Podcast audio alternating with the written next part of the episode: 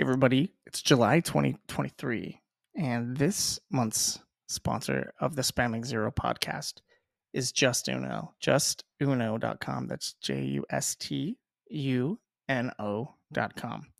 They create personalized website experiences that converts specifically for e commerce as well. Um, they work with a bunch of direct to consumer brands, but I find it very fascinating.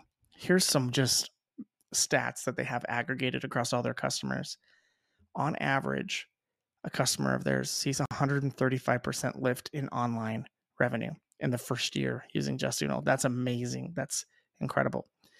Um, they also see five times the amount that they grew their email list by, almost by 500% with Justuno with one of their customers called Smell Monkey. And then another one is 133,000 um, industry leading brands leveraging Justuno. This is insane to me.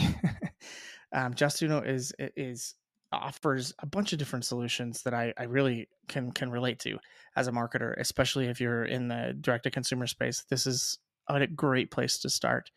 You can drive engagement through gamification, do personalization at scale, segment segmenting and targeting as well.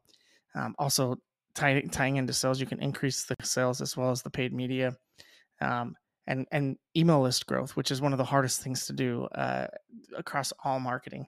So that's justuno.com. They're incredible to work work with. Um, we love them here at Flip. They're one of our partners.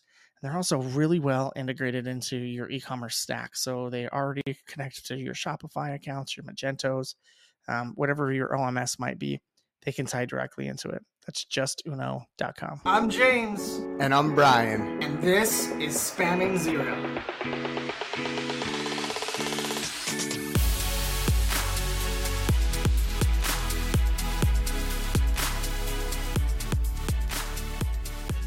What's up, everybody? Welcome to another episode of Spamming Zero. Each and every week, you can get your e commerce and direct to consumer tips right here on Spamming Zero super excited because we're joined by Daniel Rodriguez, who's the CMO of Simplr. Welcome to the show, Daniel. Thanks very much for having me, James. Appreciate it. Do you like Dan or Daniel? I love I Daniel. Love Daniel. I, and, and you know what? I was particular about this when I was in third grade. I remember Mrs. Leisure, God rest her soul, because she's probably passed on by now because she was on the older side back then, and this was 30 years ago.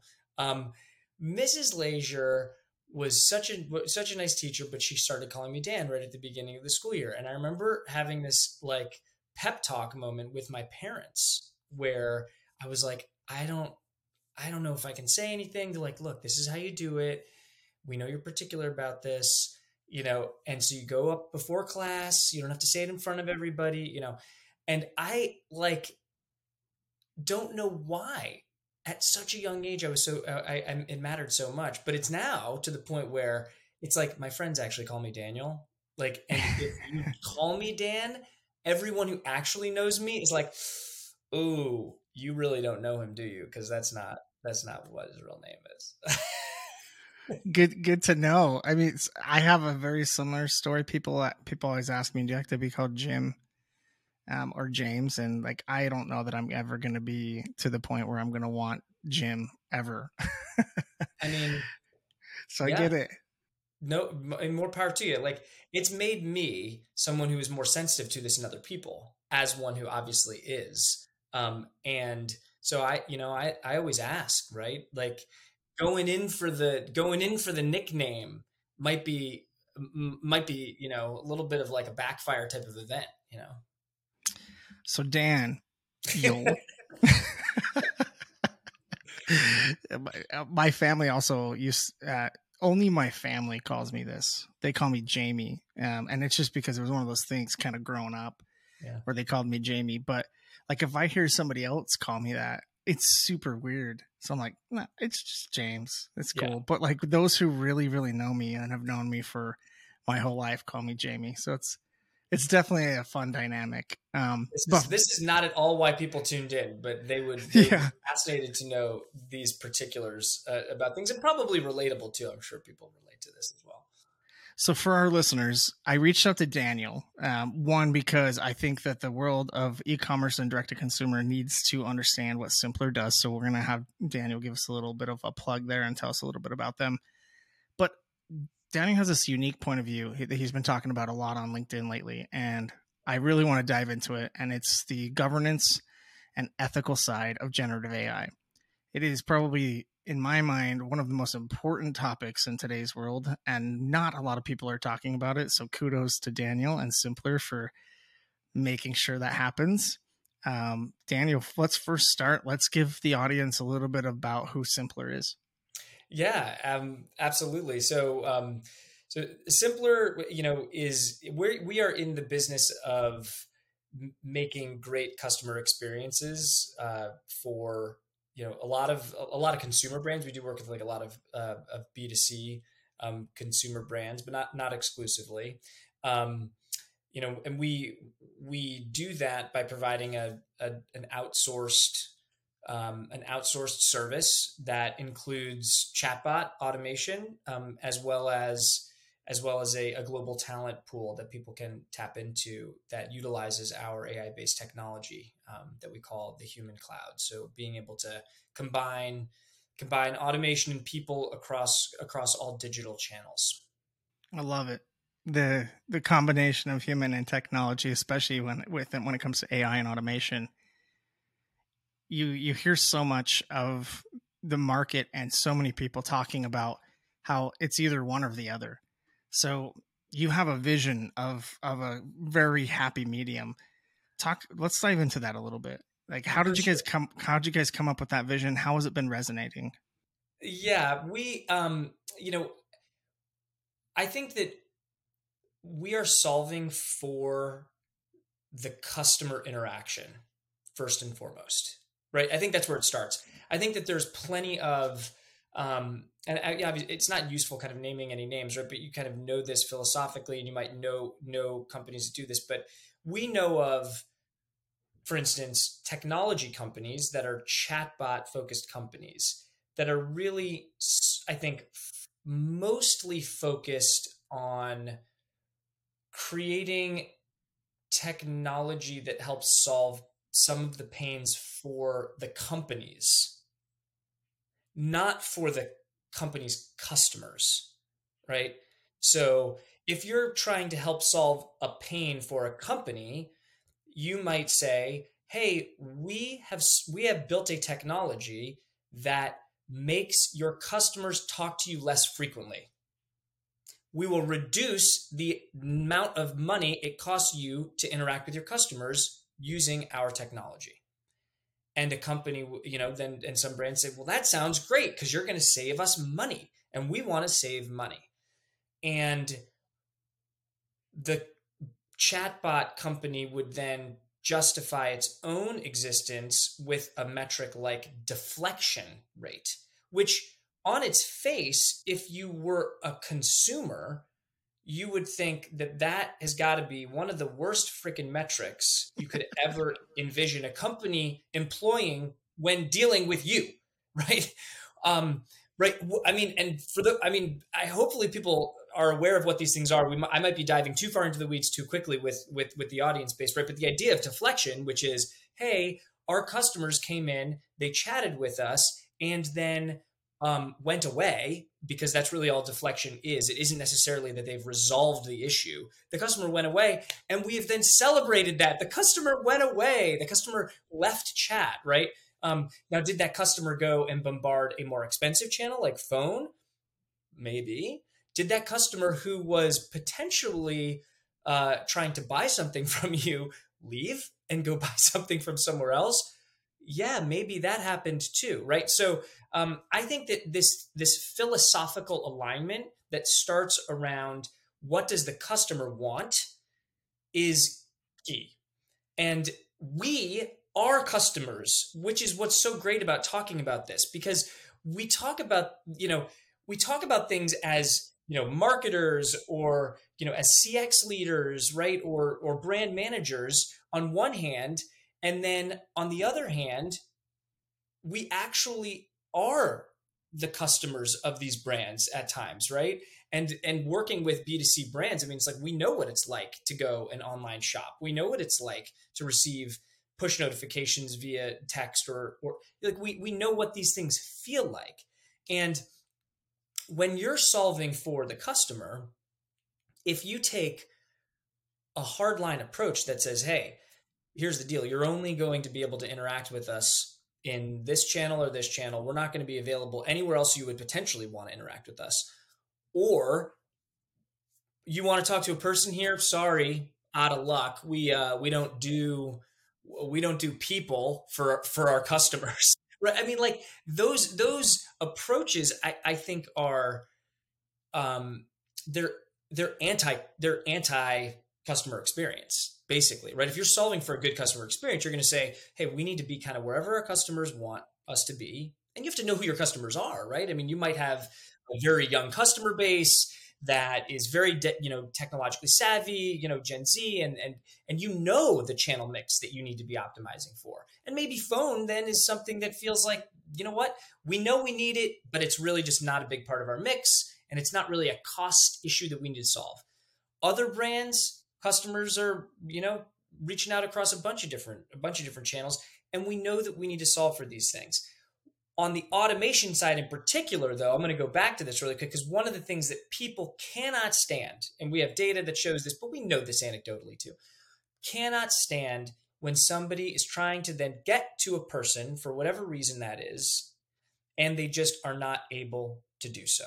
People freaking can't stand that. And I can't stand that. I know, I know what the data says, but it's like, oh my gosh right i mean and these these nightmares that people end up getting put through which are replications put through in in chatbot experiences which are basically replicating the same ivr nightmare that plays out in vanilla sky yep. when tom cruise is is stuck in the, you know between these different mediums and he's like tech support tech support. Like that's what we're basically always doing when we get put in these situations. So we as a company do not let that happen to our customers customers right? I mean because we're like this is this is madness. People can't stand this. And then you look at the cause root causes of low csat interactions right? And these are some of the things that drive people crazy i completely agree with you it, it there's nothing that drives me wild more than when I, i'm trying to be self-served through a chat bot or through an FAQ on a website, uh, or the chatbot is deflecting me to the FAQ and it just keeps deflecting me to the FAQ. And, and I'm still not getting my answer. And then I go searching for like, well, okay, I can't get I can't get a human, so like I'm gonna go to phone, I guess. so I get the phone, and then I still can't get to a human. it's so wild that this happens, and it is. It happens way too often at, at brands, and um, I, I want to dive into this generative AI stuff for, for a little bit. So we're going to shift gears for a second. I love I love the examples you just gave. Great value that Simplr is providing. As a matter of fact, for our listeners out there, if you've listened to previous episodes, you probably listened to Alex Collis at Princess Polly. And mm. she's actually who recommended that we get Daniel on here. Um, one of the many people who who mentioned Daniel's name. So um, I'm excited to have you on. Um, let's talk about this generative AI stuff. Like num- number one, like we obviously are an AI company. Um, AI in general just gets it's it's really broad, right? So we we did this like digital event with a few of our partners the other uh, just a few weeks ago, and had a bunch of people on, talked about a little bit of the governance and a little bit of the ethical side. I see you posting on it all the time on LinkedIn, but we also like helped define for the audience that there's a big difference between just when you say AI and generative AI. And the general public really doesn't know the difference between them. The general public doesn't know what really an LLM is. And we don't necessarily need to get into that in this conversation, but generally speaking, when you think about this revolution with AI, what's the first thing that comes to your mind that you think brands need to be thinking about? Yeah, the um, and I will say, probably, you know, I think as as a as a marketer in the B two B tech space for the past ten years, I think that that we've been wanting to try to ride this AI train and talk about AI, and it not being able to connect to clear business benefits for for for organizations, right? Um, and I think that the I think that the application of AI has been um, behind the scenes in a lot of technology and kind of incremental up up until this point. You know, I didn't create generative AI. I have no personal stake in the generative AI game, right? Um, th- this is a watershed moment, though, very obviously from a technological development standpoint. The the number of people who are you know 100 million people in you know in, in days you know have gone on to you know ChatGPT and you know we're a few months on here basically from this like this like really this feeling I think of oh my gosh look at how many different things this can help me do help me accomplish help me be more productive whether it's doing things in marketing right like and that's just from like typing text into a box on on ChatGPT on OpenAI's site, right? The so you know, I, I mean, the, the the simplest way I think I can just kind of you know explain what what I'm seeing, right, is that um, that this this technological breakthrough um, is is one that is going to have broad applications across different a bunch of different mediums, right? And you can see that happening across like visual mediums. There's audio right? I mean so like be people being able to create pictures being able to create videos be, right? Being able to create voices like all of these all of these different things. Um and you can put a lot of the like copywriting infringement and like the create like how this is disruptive that you can put all that aside. That's its own podcast episode to talk about. Um but just the fact that like it is now it's mu- is, is going to be much easier for people to create applications in you know an output an actual content output in in in these different mediums um that that to me is it, it it's very clear that that's like that's that's here um as it relates to as it relates to you know customer service and like what we're kind of seeing with with chatbots i think what's i think what's readily apparent to people is that this ain't the previous chatbot we've been using kind of situation feeling, right? Like, like, why does it seem like this back and forth interaction that I'm having now when I go to ChatGPT and I'm t- like, why does this just feel like it understands me? It can then respond to me in certain ways that feel like it's like flowing and like what you know kind of what has has basically happened um and the easiest way that i can just kind of you know understand it myself and describe it is like there's like two worlds that have then just happened there's like this before world that we're still existing in because some of this technology hasn't yet been deployed out into the field like meaning like on people's sites. But like every existing chatbot like up until this point basically was using intent based right? It was it, there were it was an intent based framework structure. Yep. um your deciphering to what extent you can figure that out, what somebody was trying to do, and then creating points of logic afterwards to allow that to flow, like a decision tree. Um, and it's a relatively manual process for every AI bot talking about it. There's still there's still a lot of like kind of things that you have to do to basically set up the bot to be able to function. And it, in e-commerce, it works most with things that are at, like easy retrieval, right? And even in that point, it's it's it's frustrating. But it basically it's been like, hey, um, I'm you put this self service thing on there, and you give people information that you can that, about their returns, you know, like order order status stuff, where is my order, WISMO stuff, and then you can get some of the knowledge base pointed at it, but you have to then hope it works well, like it's aligned and, and set up. And it it usually isn't aligned that well. And usually it's like it's okay, but it's frustrating because then it's just sending you back to certain articles or it's not understanding really what you're trying to ask for. And that idea of like being understood, I think is like a fundamental human emotion that causes quite a bit of frustration when you're like, I'm saying this exactly as it is why don't you understand this? I feel like i'm talking like i'm seven years old you know what i mean?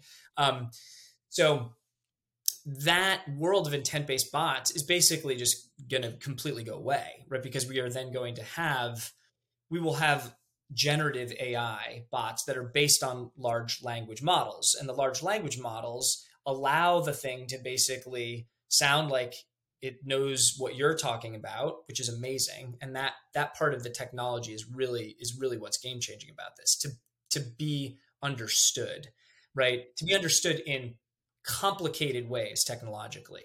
Like you could say two things that you are trying to ask a brand about in one sentence and the bot knows that you were actually talking about those two things. And then when you go and start talking about only one of those things it can come back to the fact that it knows which one of those two things you were talking about. You know what I mean? Like it's stuff like that, like match it, like previous part of the conversation. Like it's really amazing.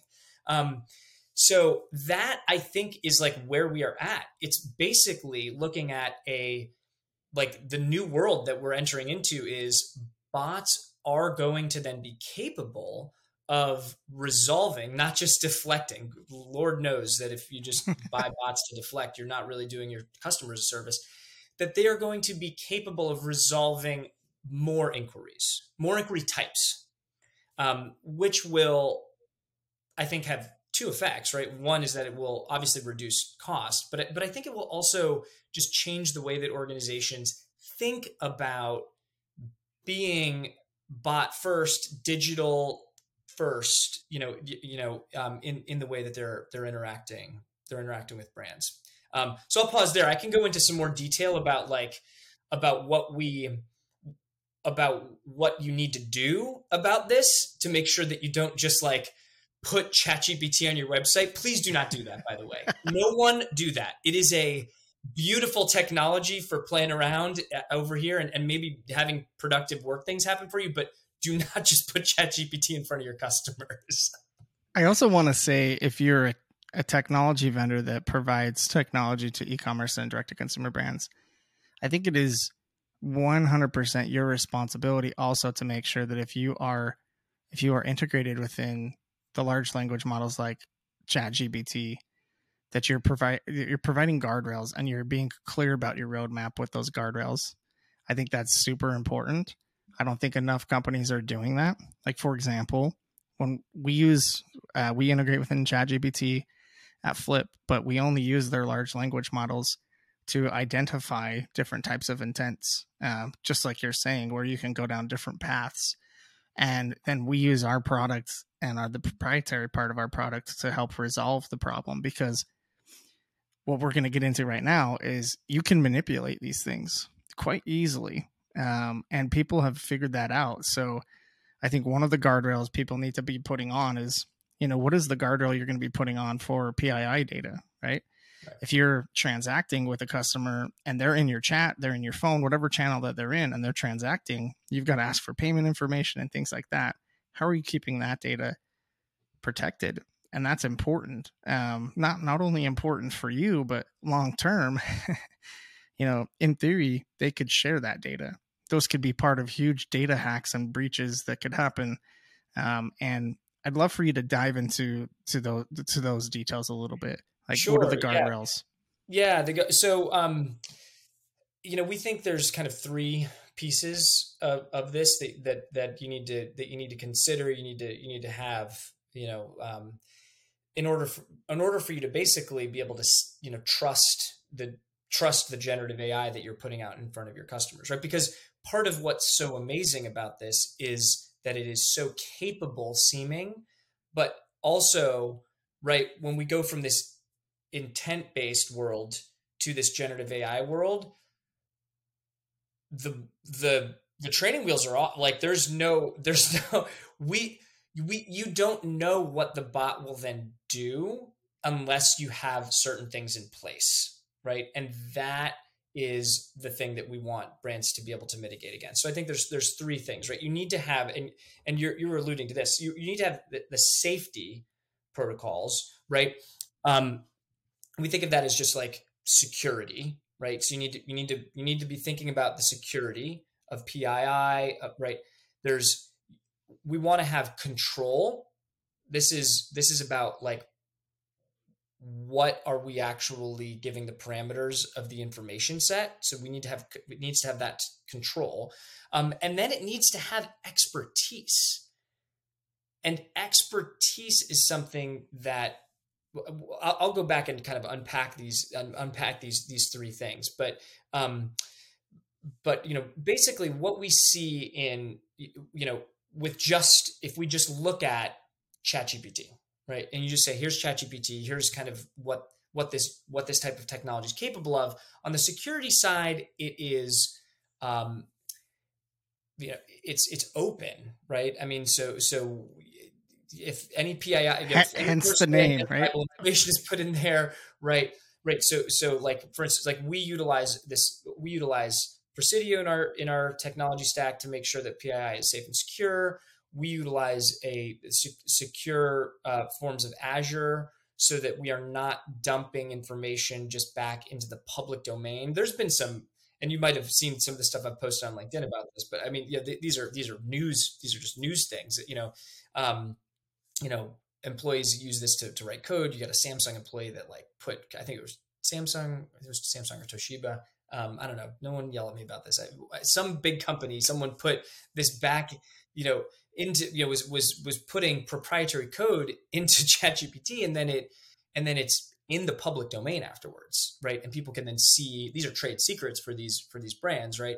Um, so organizations are just wholesale like uh, banning it, right? From from from from their company. You know, it's it's kind of like it's kind of like the risks that Dropbox posed, but instead of it instead of it being like files leaked within your company. It's like trade secrets leaked to the internet, you know, for the benefit of the internet to be able to, to, to be able to ingest. So like times a thousand problematic from from a CTO standpoint.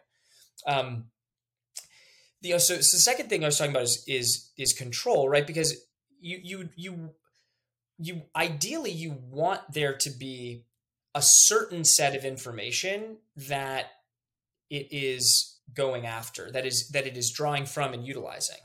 And and ChatGPT is you know it's pulling from from from the internet right? So it's not it, it is it is not necessarily getting the facts right about your brand. And this is where making sure that you've got curated knowledge bases that are actually attached and the large language models themselves then get trained on a smaller curated data set like that needs to happen like you can't just tell ChatGPT to answer your customer service inquiries and rely on the fact that ChatGPT would be looking at your knowledge base. Like it's it's not it's not looking at your knowledge base, right? It's looking at a bunch of things that people all over the internet have said about your brand over the course of the history of the internet up through the end of 2021. That's what it's actually looking at. Um, so that obviously creates an enormous amount of risk for for brands because it might be giving just wrong information, misinformation, dangerous applications of that of that information, right? Um, so that's the that's the that, that you know that's the second. And by the way, not just um, OpenAI and and ChatGPT do this, but even Bard and some of the other uh, like competitors, they have the same issues. So just remember that it, this isn't a unique thing to ChatGPT. It's across all these generative AI platforms. They all have misinformation and and uh, incorrect data that they're providing. Like you could, but but you can also test this a little bit. Um, at least with Bard, you can. You can tell it um, after it gives you statistical data. You can say, you know, are these factual? And it will tell you if they're factual or not. So, I mean, if you can believe it or not, I don't know. like that's still debatable, but it, it, these are great points. Keep keep going. So yeah, the, yeah, and I did see. I, I not that long ago I actually watched an interview with the um the head of product at Google's Bard uh, product, and and she was being asked, so why is it that when you know the reporter's like, you know, I I, I asked information about a sign like Seinfeld characters and it just got them wrong. It was like basic information that like if you had seen Seinfeld you would know Kramer and Elaine, you know, you'd know Elaine and you'd know, you would know who the people are. Um, and, um, you know, the, the, the answer is, well, when you basically lack the control about what information it's drawing from, you know, you, you, it sounds confident in its right and it knows what you're asking and it confidently spouts off some stuff that sometimes is just is is factually is factually incorrect. Um, so you know the, the, the last the last piece of this is expertise, right? So we need security, we need control, and we need expertise. Um, and for however much you know, just like these large language models are are fantastic at sounding sounding like they know what they're talking about. Um, they and you, know, you kind of alluded to some of this too, but I mean this this idea of of um, manipulation is one thing on the security side. The idea of hallucination is another thing, right? So hallucination, which is usually we think of this as like an acid trip, was the only time I'd ever heard people talking about hallucinating. Microdosing, which apparently is what the, the rage for people being needing to be creative um, I would highly recommend people just actually sitting down and spending time being creative rather than needing to do LSD. Although I've heard it has amazing effects for uh, treating depression. There's some like the psilocybin stuff, totally different topic, but not a hater.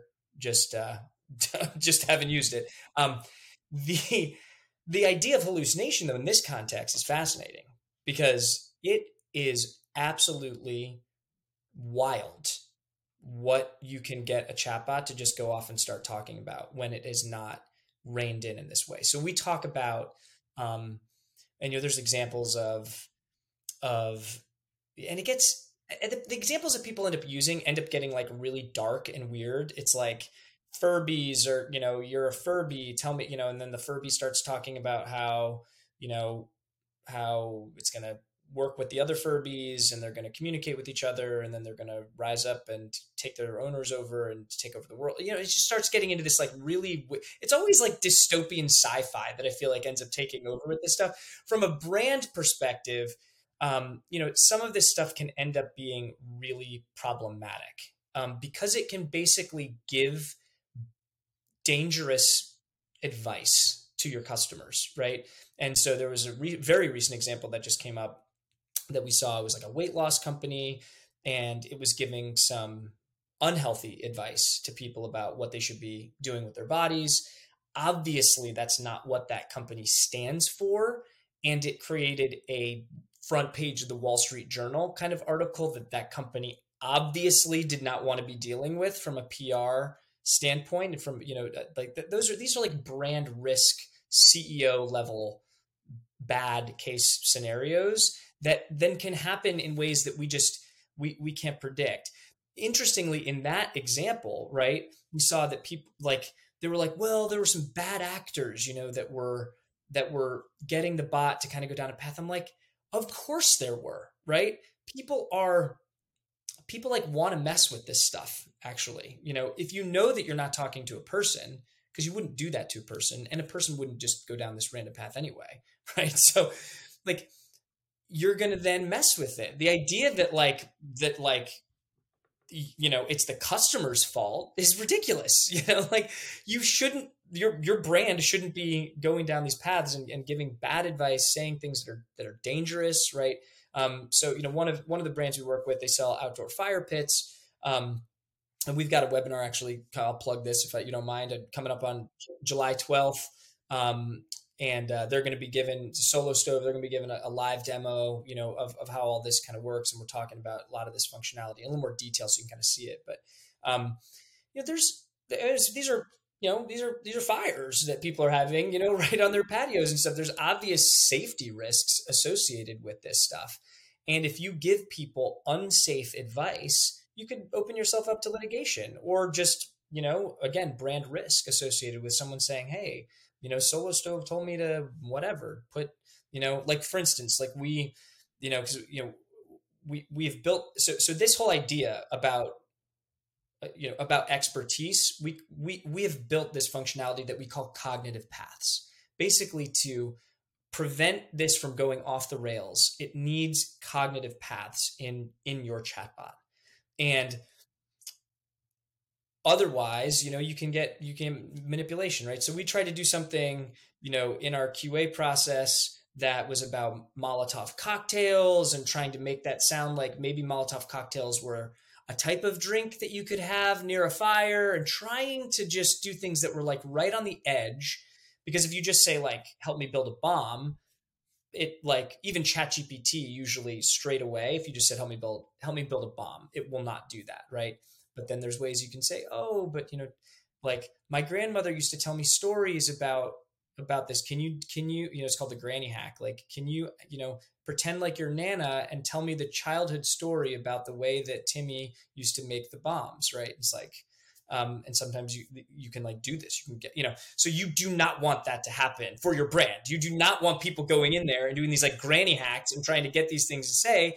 And then lo and behold you're on the hook because your company said it right? Your company it's it's your voice of, of, of your company right? So um, we think you know cognitive paths um, and we've you know tested this right to show that that it, it has created a safeguard around the expertise so that your bot is staying in its lane. It is not going off and talking about bombs. It's not talking about global domination any of this crap. It's not talking about politics when you do not want your people or your bots talking about any of that stuff yeah i completely agree and I, I actually think about when you talk about like the litigation side of things and how there is tons of risk. I think about the the really old school use case of why McDonald's now has to put um, on their coffee cups.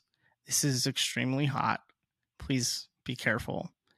And it reminds me of the person who won the litigation against McDonald's because they didn't put the guardrail of telling people, even though it's very obvious that it's going to be hot. That was not an iced coffee order that got spilled on that person. Yeah. So, I mean, listen, like, I mean, these are kinds of things that we have to be thinking about as, as brands and as organizations. And Daniel, I think that you've given some incredible insights on this episode. I'd love for you to maybe maybe we shift gears a little bit again and and we talk a little bit about um, specifically like some ways in which you could implement the three things directly um like as like a, a foundational piece as an e-commerce and direct to consumer brand. Like if there's listeners out there right now what do they do? What do they go tell their bosses? What do they go tell people that are exploring ai using it internally? What do they do i mean i think that it's really important that as people as people are going out and building their own internal you know business case for what they're doing that it's clear that they know where they want to get to you know and then what the required capabilities to do that are, are going to be.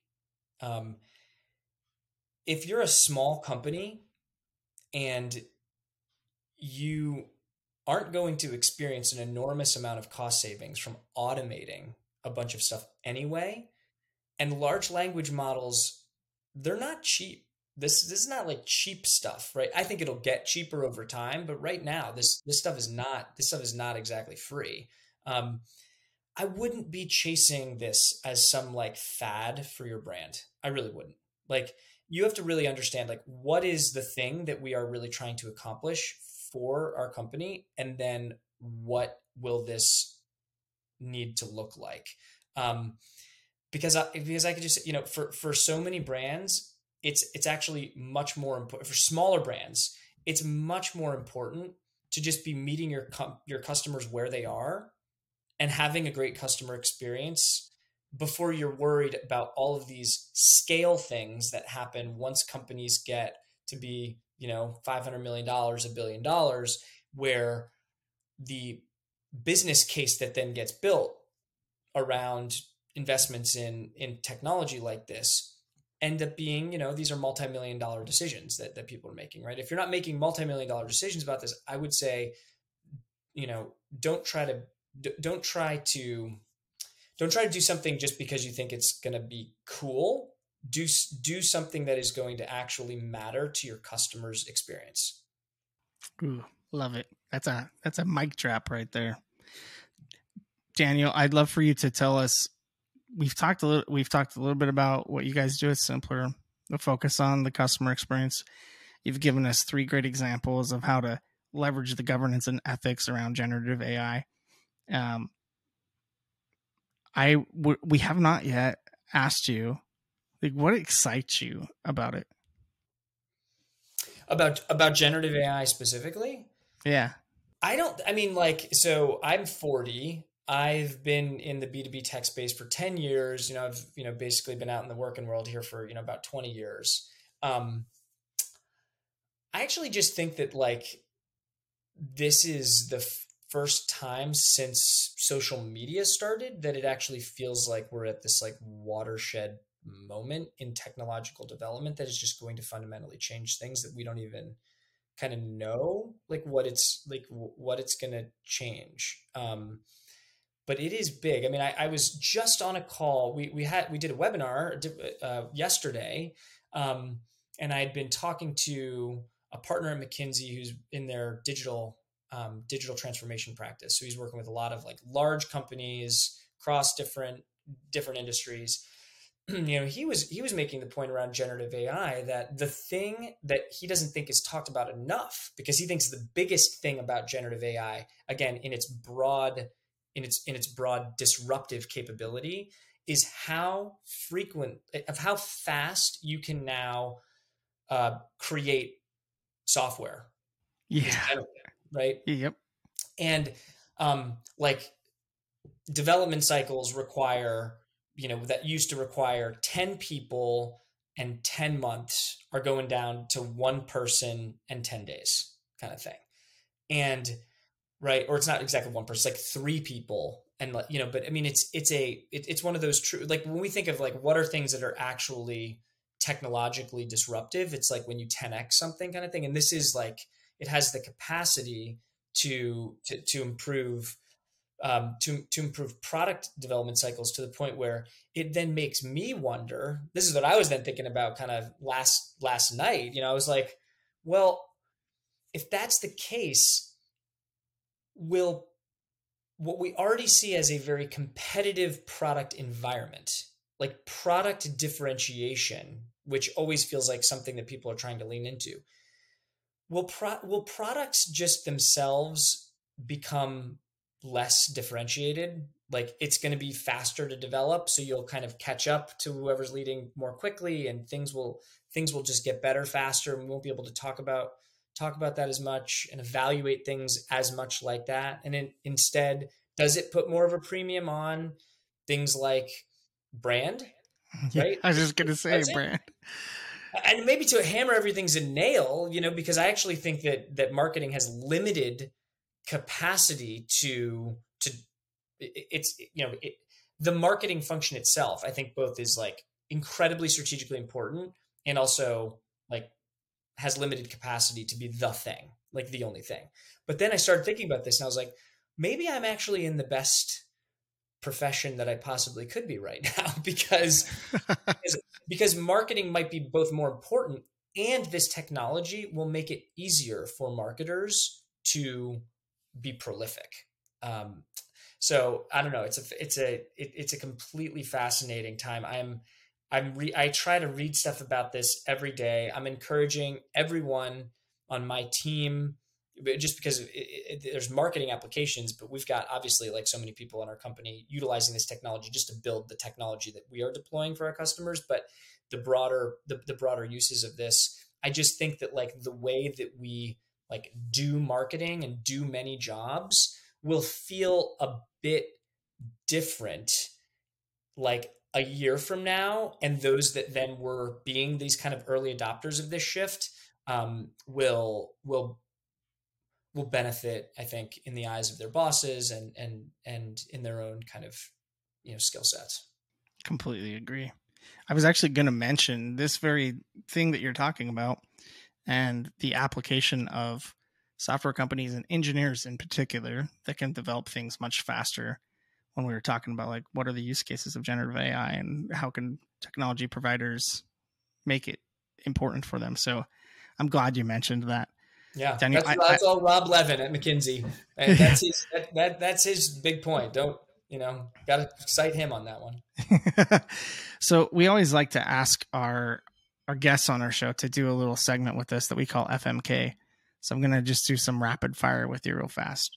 We know what this acronym stands for, right? Everyone is. Yeah, yeah, yeah, yeah. We just don't say it on the show because I found out my say the words. yeah my kids. I, I found out my kids listen to the show and like I was Congratulations. I didn't even know it. My my daughter was like, "Dad, you swore on spamming zero. I'm like, "Son of a gun!"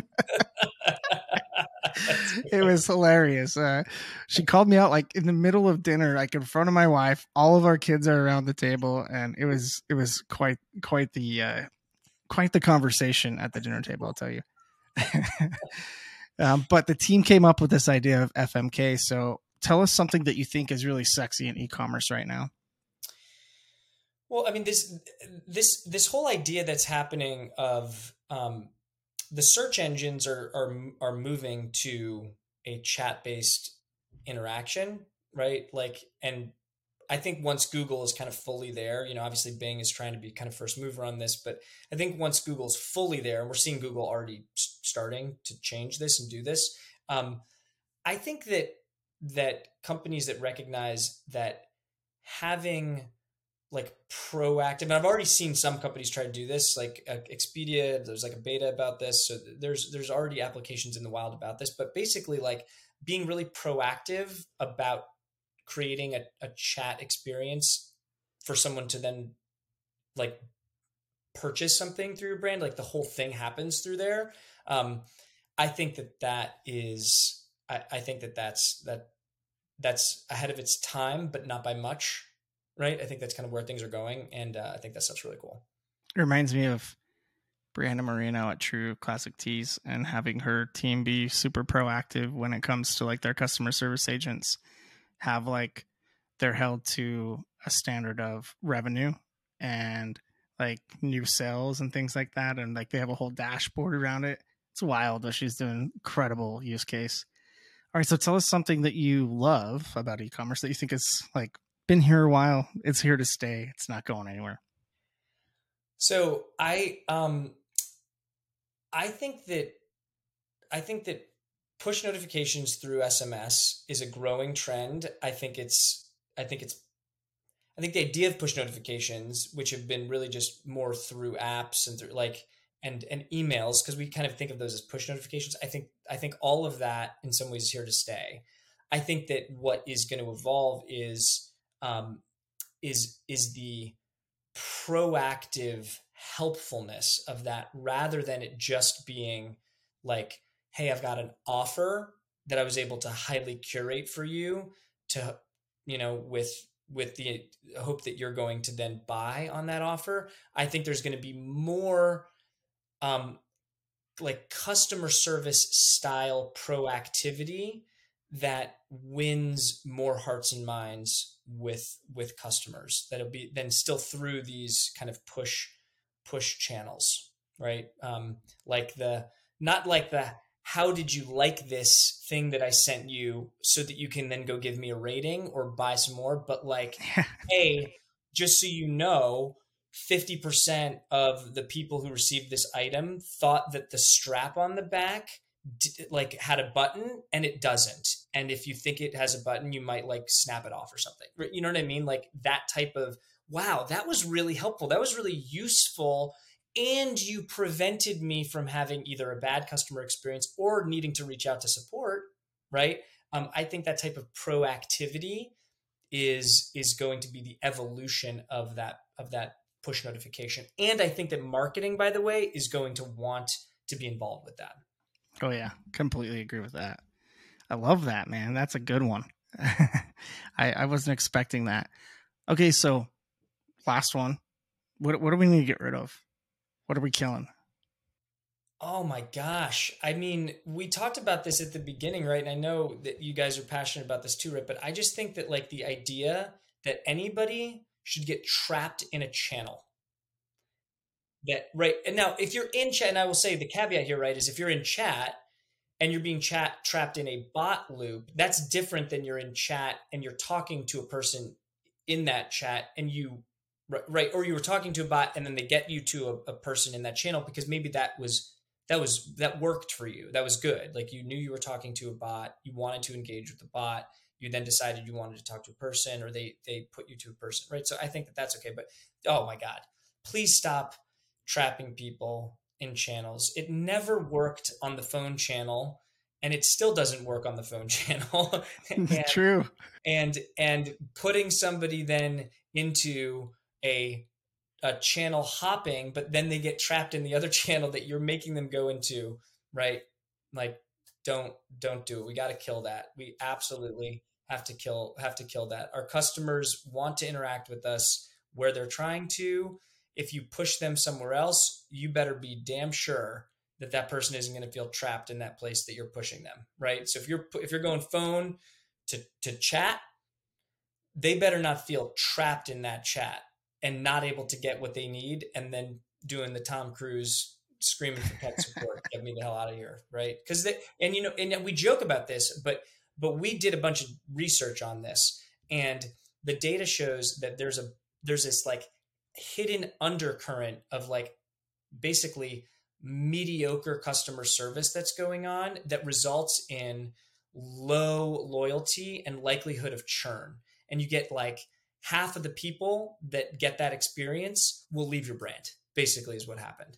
Um, and and so I say these things, but I'm like saying these from having now we've conducted so many of these surveys and doing all this like third party research through Forrester and all this stuff. Like it is a major problem that companies just think that oh well you know we're, we're saving a few pennies here and they're forgetting that that that hundred dollar bills are walking out basically the front door because it's like right off of your website. But people can't see that. People don't have the data to see that and so they miss what you would otherwise make a decision if you didn't know anything about how the internet worked you would say well, we shouldn't make our customers leave our store, right? That would be a terrible freaking decision, right? yeah. Right. But, but, but we basically make these decisions all the time in our like kind of digital funnels because of what we can and can't see. I love this. Daniel, you have been amazing on the show. Thank you for joining us. And to all of our listeners out there, hopefully we can have Daniel back again, maybe in like five months when we've seen more of this revolution of AI come to the surface. Thank you, Daniel. Thanks so much for having me, James. Thanks.